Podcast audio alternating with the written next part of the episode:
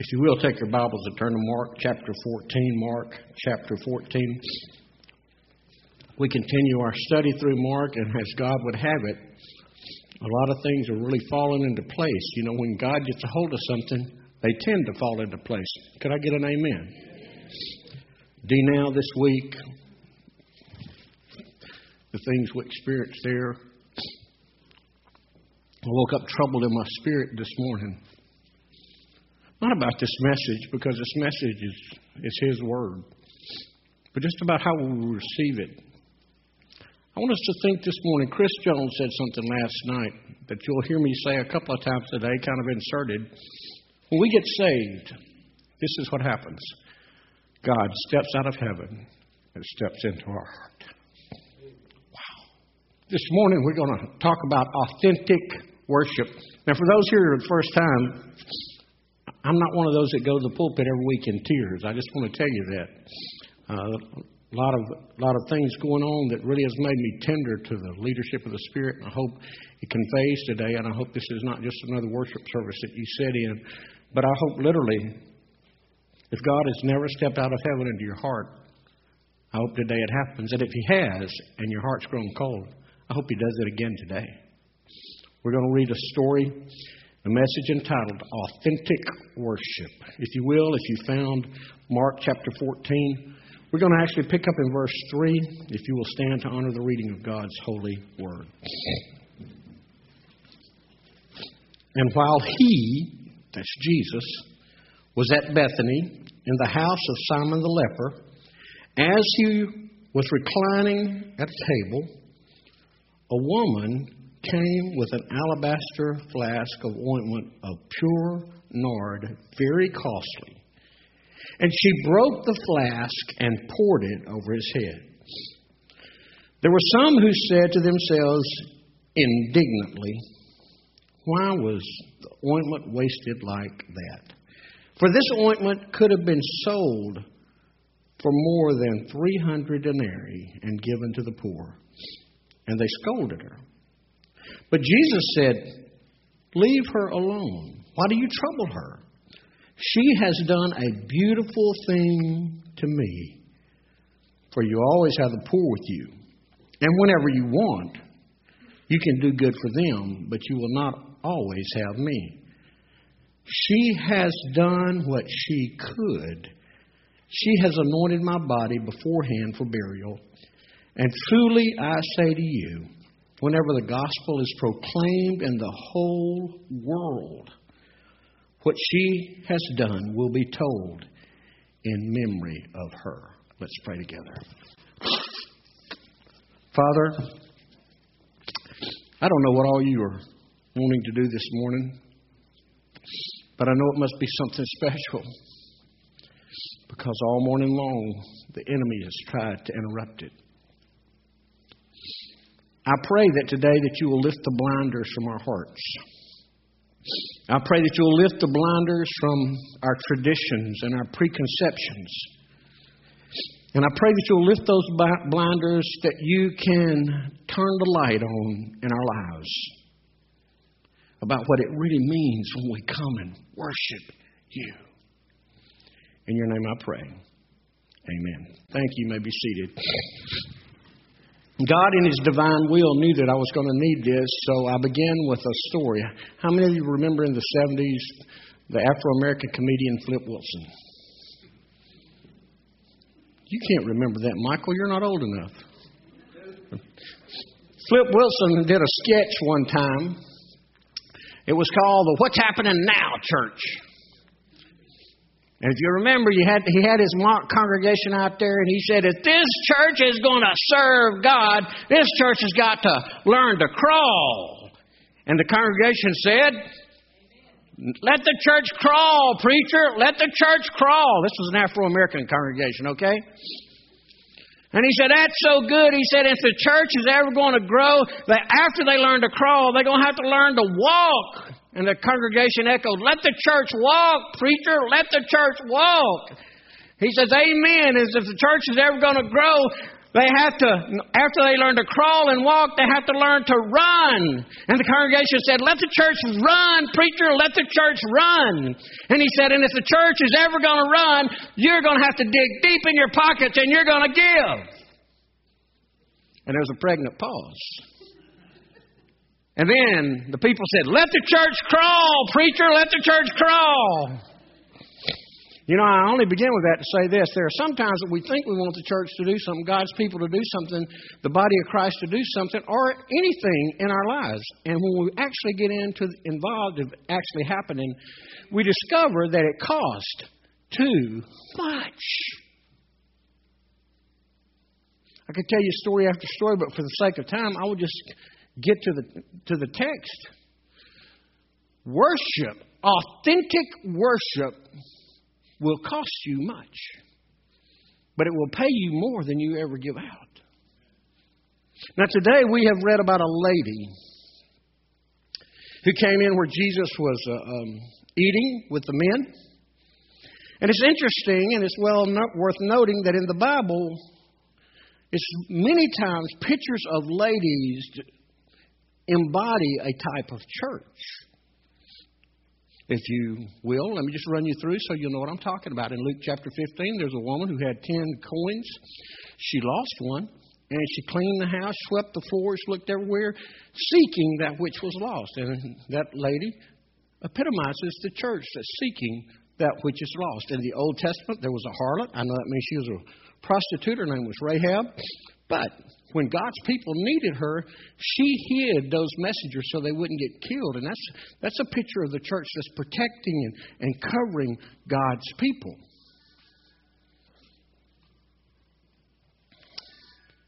In Hosea, there's another woman pictured. Her name is Gomer. Gomer, Hosea married Gomer, and she became an unfaithful wife chased after other lovers. And that's a picture of a church that has replaced God and gone after other gods. You can move on over into the Bible, and you can see in Proverbs 31, we read the virtuous woman, but that pictures the church who gives everything she can to do and complete God's work. And then today we read about this lady who pictures another kind of a church?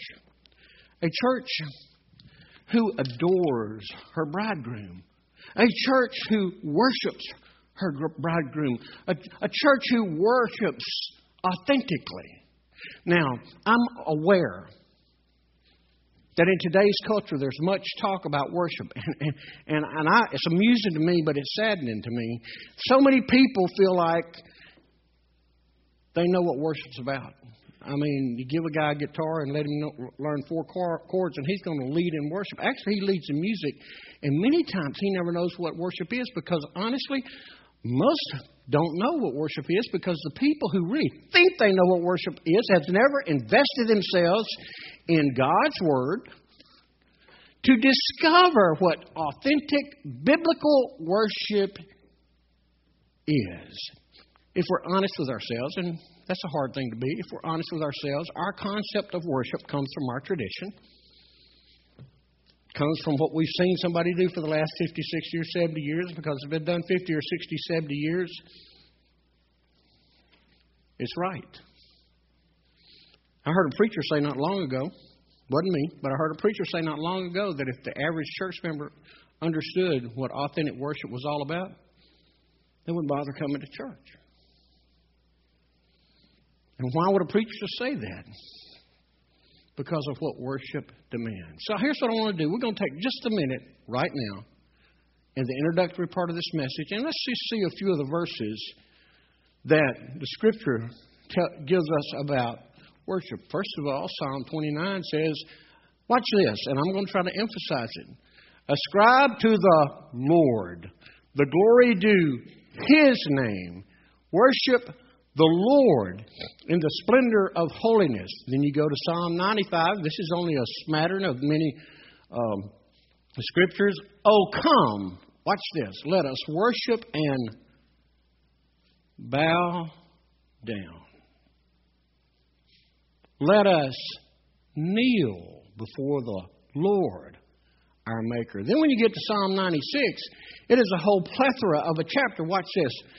Oh, sing to the Lord a new song. Sing to the Lord all the earth. Sing to the Lord. Bless His name. Tell of His salvation from day to day. Declare His glory among the nations. His marvelous works among all the people. And it continues by saying, For great is the Lord, greatly to be praised. He is to be feared above all gods. For all the gods of the people are worthless idols, but the Lord made the heavens. Splendor and majesty are before Him, and strength and beauty are in His sanctuary. Ascribe, give Devote to the Lord. O families of the peoples, ascribe to the Lord glory and strength. Ascribe to the Lord the glory due his name. Bring an offering and come into his courts. And this, what we'll read, just ends with this verse Worship the Lord in the splendor of holiness. Tremble before him all the earth. That's just the Old Testament. If you get the New Testament, you get to John chapter 4. You remember what happened in John chapter 4? Jesus met the woman at the well. And when he met the woman at the well, he started talking about her life. And when she got uncomfortable with her life, she changed it to worship. She said, Our fathers say you got to worship on, on this mountain. And this was Jesus' summation. But the hour is coming, says Jesus, and, now, and it's now here, when the true worshipers will worship the Father in spirit and truth. For the Father is seeking such people to worship Him. God is a spirit, and those who worship Him must worship Him in spirit and in truth. And these are only just a few of the many, of the many texts that tell us about worship has nothing to do with style, has nothing to do with instruments. It's talking about us seeing Him. And in my own heart, the two greatest pictures of worship are found in Isaiah 6 and Revelation 1. Isaiah 6 opens in the year King Uzziah died, Isaiah says, I saw the Lord. He was high and lifted up, and His train filled the temple. And you know what the result was? When he saw the Lord, I think he fell on his knees, if not on his face, and he says, Woe is me! I am unworthy, I am unclean, and I am undone. But he didn't just stop there. You know what else he said, brothers and sisters? He said, I live among a bunch of I live among a bunch of people who are just like me. Then you get to then you get to Revelation chapter 1. Now, you remember Revelation was written by John the Beloved, the one who sat right by Jesus at the Lord's Supper. And when John's got a glimpse of the glorified Lord, those eyes of fire, the scripture says that he fell on his face as if he were dead. I think we're getting glimpses of what, of what worship really are what worship really is. And here's what I want to say to you.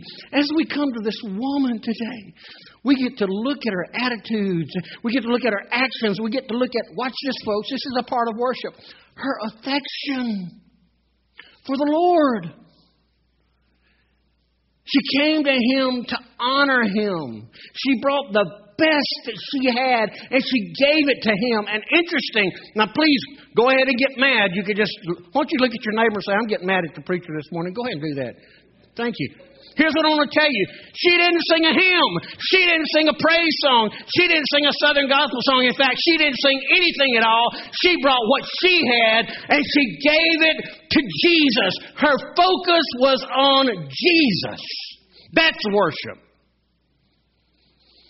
Louis Giglio has been writing books and speaking for a lot of years, and I want you to see what his, what his definition of worship is.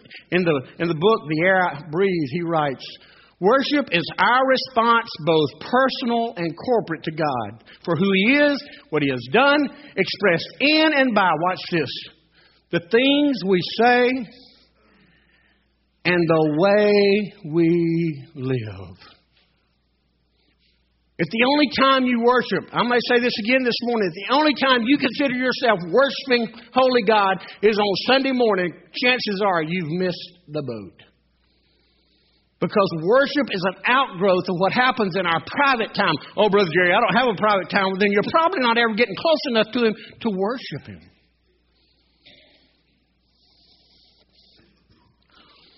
You see, today we're going to look at this woman.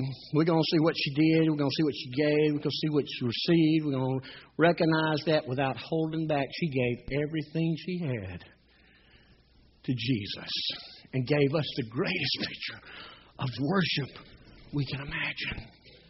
Now, before I just give you these three simple thoughts that I want to give you this morning, before I do that, let me say this to you worship is a powerful thing. When we're talking about worship, please listen. Everybody, we are not talking about passive worship, we're talking about passionate worship. Quite honestly, I don't think you can worship anything passively. Some of us worship things and don't really appreciate the preacher pointing this out, but I'll, I'll start with me. You may have a favorite golfer that you worship. Well, I don't worship him. Well, yeah, you do because you'll change your schedule, you'll change, uh, you'll spend your money, you'll do whatever's required to see that golfer play. Well, it can be a golfer, it can be a race car driver, it can be a ball team, it can be a hobby. Because here's what I'll tell you the thing that you worship, you don't have any problem inviting your friends to go with you. I want to say that again. Whatever you worship, you do not have a problem inviting your friends to come go with you. That would have been a good place for an amen. So let's take just a biblical look, spiritual look, a godly look at this text. And I just want to give you three thoughts about this text as it relates to authentic worship. Worship, first of all, is the atmosphere of heaven. If you don't like worship down here, you don't like to get caught up in worship down here, chances are you may not like heaven because when I say it's the atmosphere, I'm not talking about the air, the sky, or like that. I'm talking about the ambiance. I'm talking about the mood, the setting, the feeling, the tone, the environment. It's what goes on in heaven. As I look at this text, and I pick up in verse in verse three, and I, and I see that they're sitting in the house of Simon the leper. He was reclining, quite likely. They were eating and just having a good old time. One preacher suggested by this point in the life of Jesus, they had gotten accustomed to Jesus. I mean, they'd followed him for three years. And before you get on them for getting accustomed to Jesus, how often do we walk down the aisle and we give our hearts to Christ? God steps out of heaven, He steps into our hearts, and we're on fire, and it's so real. Tears flow because we know how bad we've been like this woman. We know how bad we've been, and we know how much love He's extended to us, that He loved us more, that He left heaven, and He came to earth for us, and we are so full. And then a little time later, no big deal. Somebody suggested these guys, they were just eating and having a good time. But here's what I'm going to tell you the atmosphere changed when the woman walked in. When she walked in carrying that expensive flask, when she walked in full devotion showing, reverence showing, when she offered him her best as her Lord, the mood changed, and all of a sudden, they were, they were required to move off of this horizontal, um, superficial focus, and they were required all of a sudden to be remem- to remember who He was and that He was God. And their focus was all of a sudden not horizontal. All of a sudden, their focus went vertical. Brother Jerry, how do you get this that worships the environment of heaven because every time that we get a picture of heaven, all they're doing is worshiping. In, John, in Revelation chapter 4, oh, John was raptured into heaven. When he was raptured into heaven, you know what he heard? Four living creatures, each of them with six wings and full of eyes around them and within, and day and night. Now, you don't like this. They never cease to say. Will somebody say never with me? Never. They never cease to say, Oh, this is a chorus. Holy, holy, holy is the Lord God Almighty, who was and is and is to come. And they never cease to say it. I used to get tickled at people. There was an old song called I Could Sing of His Love Forever, and the chorus was that line four times repeated. So if you sang it three times, you'd have sung it a dozen times. And one time a man came up to me and he said, Hey, preacher, do we have to sing that that much? And I said, What? So I can sing of his love forever as long as it's not more than 12 times. Does anybody catch that? These guys never cease to say, Holy, holy, holy is the Lord God Almighty who was and is and is to come. Well, it did build up a little bit. And whenever the living creatures give honor and glory and thanks to Him who is seated on the throne, who lives forever and ever, the 24 elders fall down before Him, who is seated on the throne and worship Him who lives forever and ever. And they cast their crown before the throne, saying, Watch this. Worthy are you, O Lord, our Lord and God, to receive glory and honor and power, for you created all things, and by your will they existed and were created. Now, you know what we can do? We can go over into verse five, chapter 5 and we can read the whole thing, but let me just give you the summation. And I heard every creature in heaven and on earth and under the earth and in the sea and all that is in them saying, Watch this, to him who sits on the throne, and to the Lamb be blessing and honor and glory and might forever and ever. And the four living creatures shouted, Amen. You see, worship is what goes on in heaven. When you step into heaven, you step into an environment where everyone is giving authentic worship and glory and honor to Him because it is the most natural thing to do. Just let me just play with your mind a second. You get in a mob, you can get drug into doing things you don't want to do. I, I remember watching the westerns, and it was supposed to be a depiction. And a guy would be charged with killing somebody, and everybody was very emotional about it. So what did they do? They got the mob together, went down, ripped the guy out of jail, and strung him up. They didn't care about justice. And afterwards, someone will go, you know, I don't know why I did that. Have you ever been caught up in a mob like that? Where they did something wrong or, or where the, the environment said, we need to go this way, and afterwards over, you going, you know what, I didn't really believe what we did. I don't know why I did it. It is the power of the environment.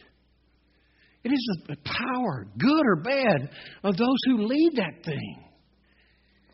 What I want to say to us we come together in a church and our attention goes to Him, and He steps out of heaven into our building, and all of a sudden, in the twinkling of an eye, in a moment, the environment changes.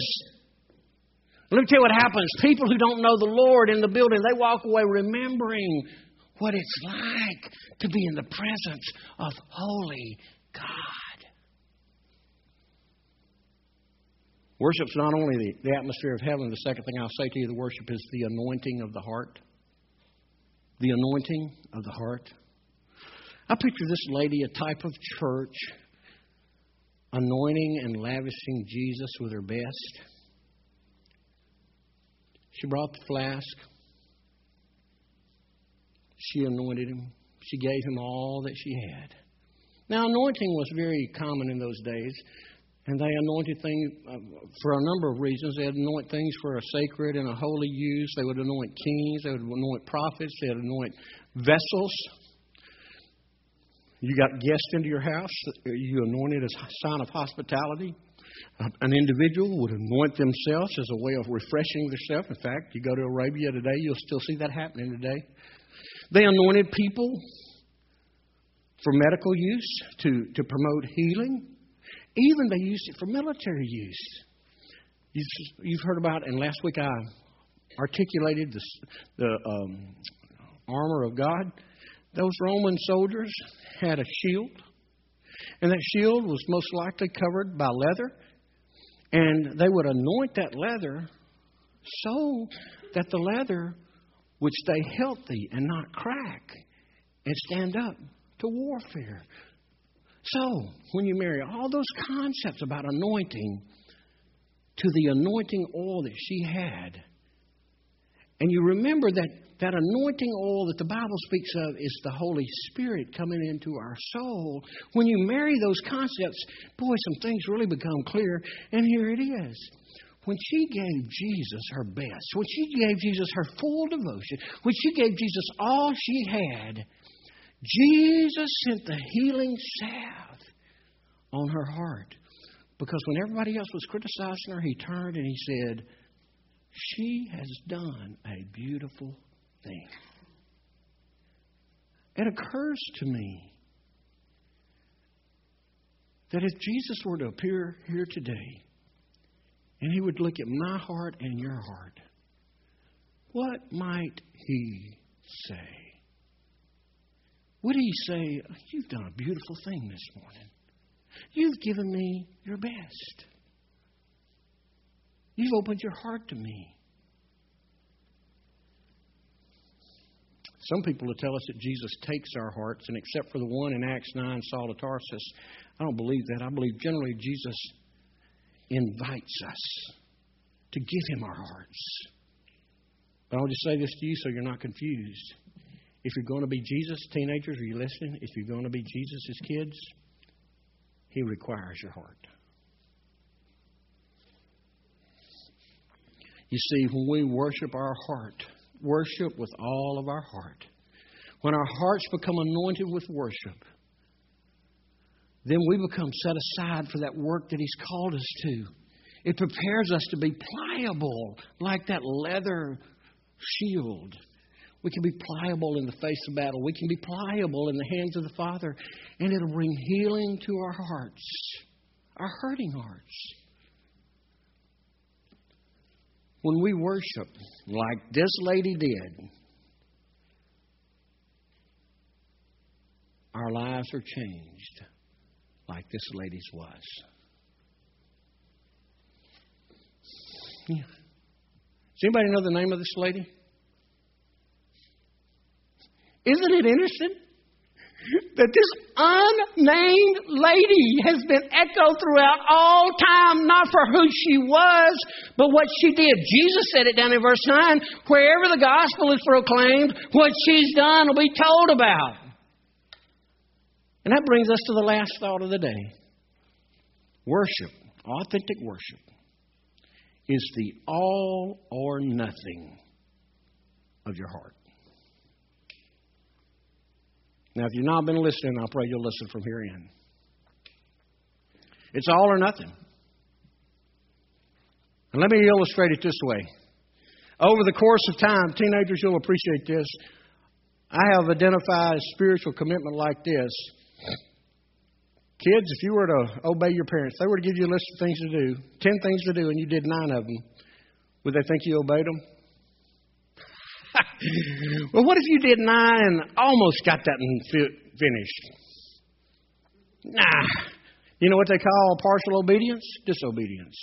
Adults, those with, with spouses, you wouldn't accept your spouse's 99% of faithfulness. 100 days you married. 99 days that rascal is faithful as he can be, but there one day. Would you take that? No, because it's unfaithful. You see, the same thing is true in our worship. When, when this woman came to Jesus with this alabaster flask of expensive ointment, you need to hear this. She didn't just take the lid off, pour a little in her hands, put that lid back on, rub it on her hands, and rub it on Jesus. And by the way, this was big stuff for her because in those days, the value that a, wo- a single woman had was in how much money she had. This alabaster flask of ointment is suggested to have been worth one year wages. This was her dowry. This was her, this was her lure to get a good husband. And yet, when she came to Jesus, she didn't take the lid off, she broke it. And when she broke it, she literally spilled it all over Jesus. Luke tells us in Luke 7 that she quite likely took her hands and she rubbed it in her, in his hair. And then she's behind him as she felt his grace come to her. And now she's at his feet weeping. And you know why she's weeping? I'm encouraged when I see people say they come to Jesus and they weep because it reminds me of how I felt when I came to Jesus because I was so unworthy. And he was so worthy. I was so sinful. He was so sinless. He had such forgiveness for me and in a way that I couldn't imagine. And she's weeping at his feet. And then she does something that a woman just doesn't do in that culture. She took that long, beautiful hair down and she dried his feet from her tears. She held nothing back. Folks, I'm afraid that in the, in the Americanized church, that we have such a skewed view of what worship is that we have in our generation little hope of returning to it. For our teenagers, some of our younger folks seem to be getting it. I love to hear Austin talk about, man, people need to go after God. Go after God. And that's what he's talking about passionate worship. So, to end today, as we talk about it's all or nothing, we will have passionate worship return to us personally when we remember three things. First of all, authentic worship has only one object. One object. It's sad to say. No, it's not really sad to say. It's sad that it's the truth. But worship is not about singing your favorite song. In fact, it's not about singing any song. It's not about any style. It's not about instruments. Authentic worship is about encountering a holy God. I'll say it again. If the only time you want to encounter holy God is in this room once a week, chances are it won't happen. Unless somebody else takes up the slack for you. Because our worship our worship flows out of our private life. We set a goal of coming together corporately to meet with Him and bring honor to Him. I want you to think about that lady with the flask. She came into this room, and the reason she came into this room is we know from Luke is that she learned where Jesus would be, and she came in with one thing on her mind Him.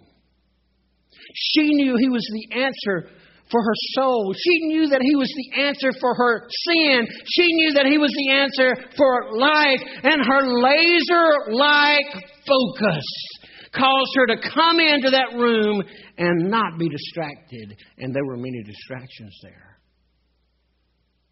And her attitude led to total and complete, complete submission to Him. We see that. She's at His feet, she's behind Him. She's poured all the ointment. Once she broke that ointment, let me tell you how that worked. The fragrance she could never get back. The oil she could never retrieve. What a picture of authentic worship. One object. But authentic worship has only one opposer, too.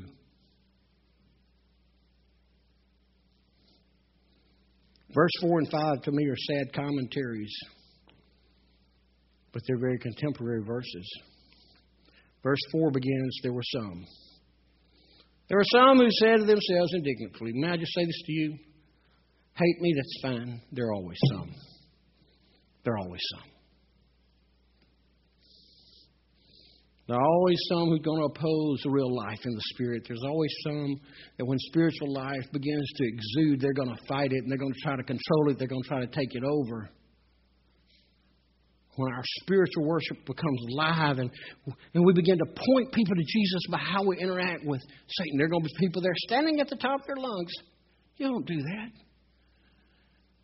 But I want to just tell you, those people aren't the enemy, they aren't the opposer. The real opposer to authentic worship goes by many names deceiver, Lucifer, the enemy. But the name that we can identify him best by is Satan. You see, when you come into this place corporately and you come in with one object and you come in to worship Him authentically, submitting all that you are and you do it in public, and yes, you might raise your hands. Yes, you might sing out loud. Somebody will say to you, Why are you doing that? Why are you wasting all that energy? Why are you pouring out all that oil? We got a ball field that needs that energy. We have a club that needs that energy. We, need, we have other things that need your energy, time, and talent. There'll be some in the church that'll simply say, You can't do that. I love it when Kevin Ham goes. They come in and they just say, We don't do that here. Why not? Why not? The enemy that is not the one that's standing in front of you telling you can't do it. The enemy is the one that that person is actually speaking for. Brother Jerry, are you saying they're full of the devil? No, I'm just telling you that the devil's got the upper hand in that subject.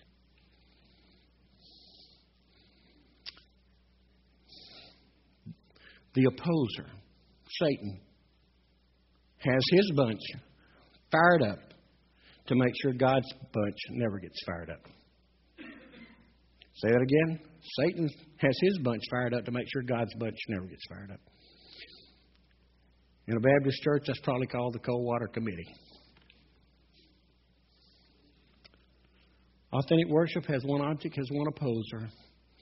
And when authentic worship is finally experienced and witnessed, it has only one outcome. Only one outcome. The power of authentic worship. Remember the power, because here's the power of authentic worship. When people experience authentic worship, they remember. Over the past two and a half years, we've had a couple of dozen people to journey from here in the fall to go to Albany, Georgia, to Sherwood Church. Sherwood Church is not a perfect church.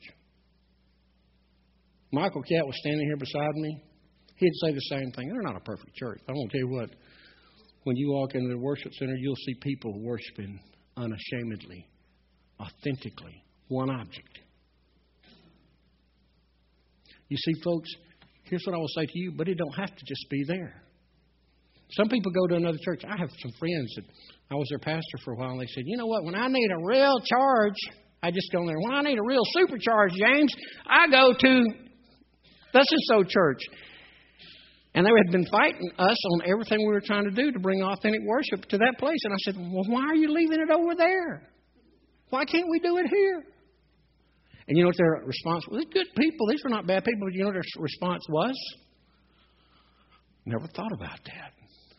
That was their spark plug. I didn't know what we were, and I was afraid to ask, if you just want to know. The truth is, the truth is, this woman, the reason that her act is proclaimed wherever the gospel is told, it's not because of what she said, it's not because of what she's done. They watched her, and she only cared about honoring her Lord. She only cared about giving to her Lord. She only cared about worshiping Jesus as her Lord. And I'll just tell you, wouldn't it be great if the Hueytown hotline went ablaze about the passionate worship experience in this place? You see, this woman, she came to Jesus trusting what he could do. She came trusting that he could do what he said he could do, and as a result, this would happen. Her sins were forgiven, her past was taken care of, and her future was secured because she came anointing and worshiping the Lord, and she anointed the Lord, who then anointed her. Now, you can call that what you want, but for me, that almost sounds like salvation. That almost sounds like that when she came to Jesus, He gave her eternal life. You see, watch this. I know you're tired. We're about ready to go. Hang on just a little longer. She gave him all she had, and he gave her all he had. Who got the best deal? You see, when you give Jesus all you are in repentance, He'll give you all He is in life. It's an old hymn. It goes like this Brethren, we have met to worship and adore the Lord our God. Will you pray with all your power while we try to preach the word? Watch this. This is the tough part. All is vain, empty, without value. All is vain unless the Spirit of the Holy One comes down. Brethren, pray and holy manna will be showered all around. I have to be honest with you, when I was typing my manuscript on Tuesday, I'm a pretty good typer. And I, and I typed, typed it, and then I went back and read it. This is what I'd written. Brethren, we have met to worship and adore our, the Lord our God. Will you pay with all your power while we try to preach the word? I just left out the R. And it hit me between the eyes. Is that not what we try to do in America? We try to pay with all our power so somebody else will do what God's called us to do. We miss the blessing, we miss the growth, we miss the worship.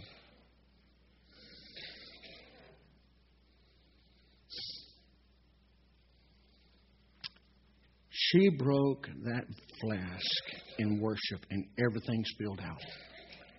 I want to give you a personal illustration to end. If we're really going to authentically and passionately worship our Lord. Consider this. Many of you remember in the days of old when we had a piggy bank that didn't have any holes on it. What you did is you dropped money in that piggy bank, and then when you wanted that piggy bank, what'd you do? Does anybody remember that but me? You had to break that piggy bank. Here's the deal. What if you had a piggy bank